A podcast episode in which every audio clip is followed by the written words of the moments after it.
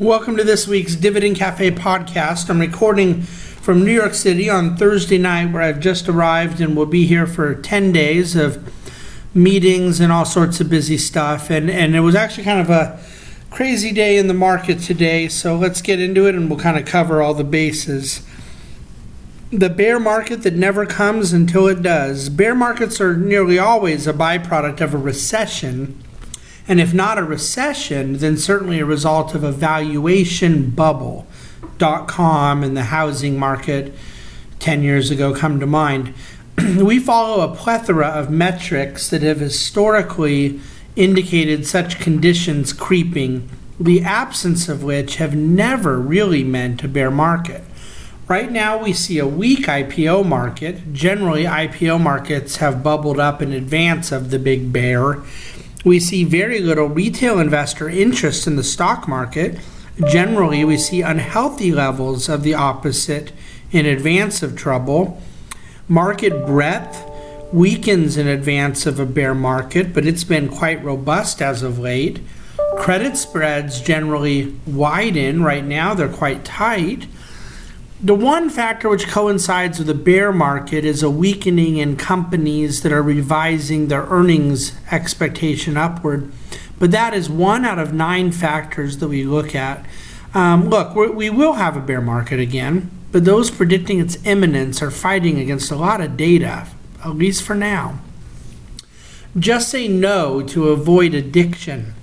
Our position has been that the problem with zero interest rate policy has been that it A discriminates against savers, B creates malinvestment by distorting risk reward signals, and C becomes addictive for the economic actors in our society.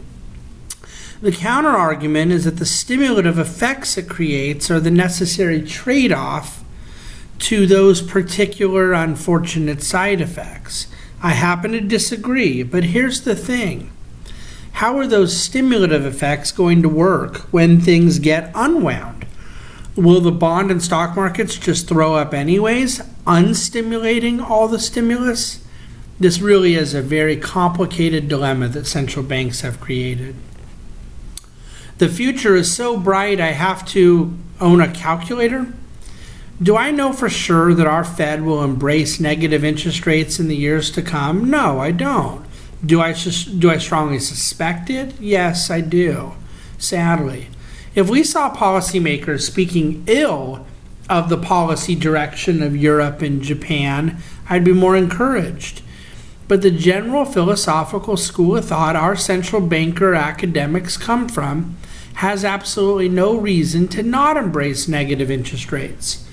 This will be perhaps the most interesting policy development in the years ahead. Will the Fed have the courage to put the economy into a mild recession by seeking monetary normalcy, or will they triple down on global exotic policy? I hope I'm wrong about what I believe will happen. While all are while all eyes are westward bound, bound, look east. I guess that's a mouthful.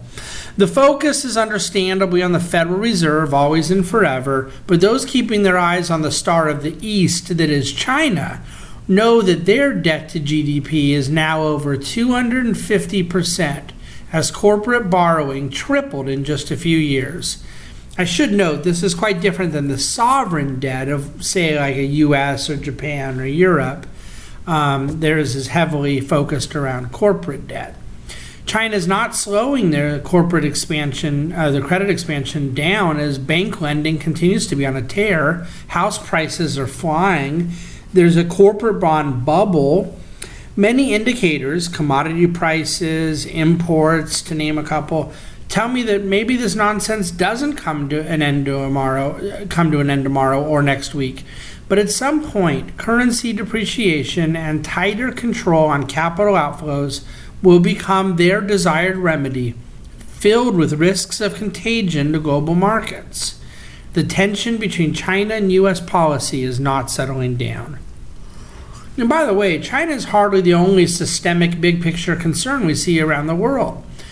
What was behind the 200 point drop in the market today is the premier German superpower bank Deutsche Bank making new lows in its stock price, down about 75% in the last two years alone, and the cost of insuring its debt has skyrocketed. I have no opinion on what will ultimately happen with that particular name, but I will say that the idea that eight years after the Lehman Brothers moment, we have a premier financial institution on the ver- verge of bankruptcy because of extreme leverage and, and debt is just surreal. I guess the more things change, the more they stay the same. I like this job better when it was easier. Few topics have been more discussed this year in the financial press than that of what has transpired in the world of hedge funds. And for all of the hand wringing, from our perspective, there does not appear to have been a lot of great analysis on what has really gone on and what it means for the future. We would be careful to delineate between cyclical realities with hedge funds.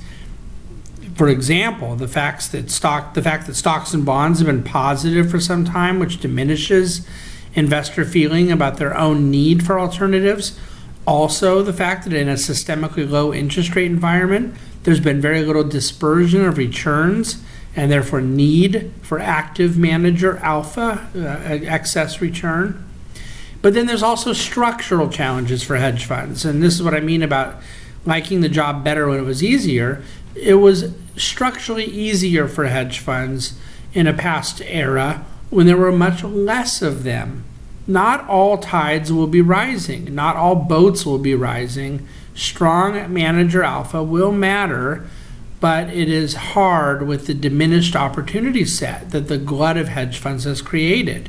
There's also other issues that are structural, new SEC requirements on them disclosing their positions every quarter, it's taken away some of their information edge, and also greater technological efficiency that a lot of talented hedge fund managers are used to now have kind of commoditized some of those things. So we remain very sanguine about the need for alternatives and non correlated investments in a diversified portfolio, especially going into 2017, where the expected returns for stocks and bonds will very likely be more muted than it's been. But we have to pursue this with a real sensitivity to cyclical and structural hedge fund headwinds. If you say it enough, it eventually happens sometimes. As of press time, there uh, still aren't enough details to really write on all of this with authority. But oil spiked well over 5% on Wednesday, went up again here today, Thursday, on rumors that lo and behold, a Saudi OPEC oil production cut might actually happen after all. If indeed this does play out, it would represent the first cut since 2008 and probably would represent an even bigger story than the increase in oil price we've seen so far.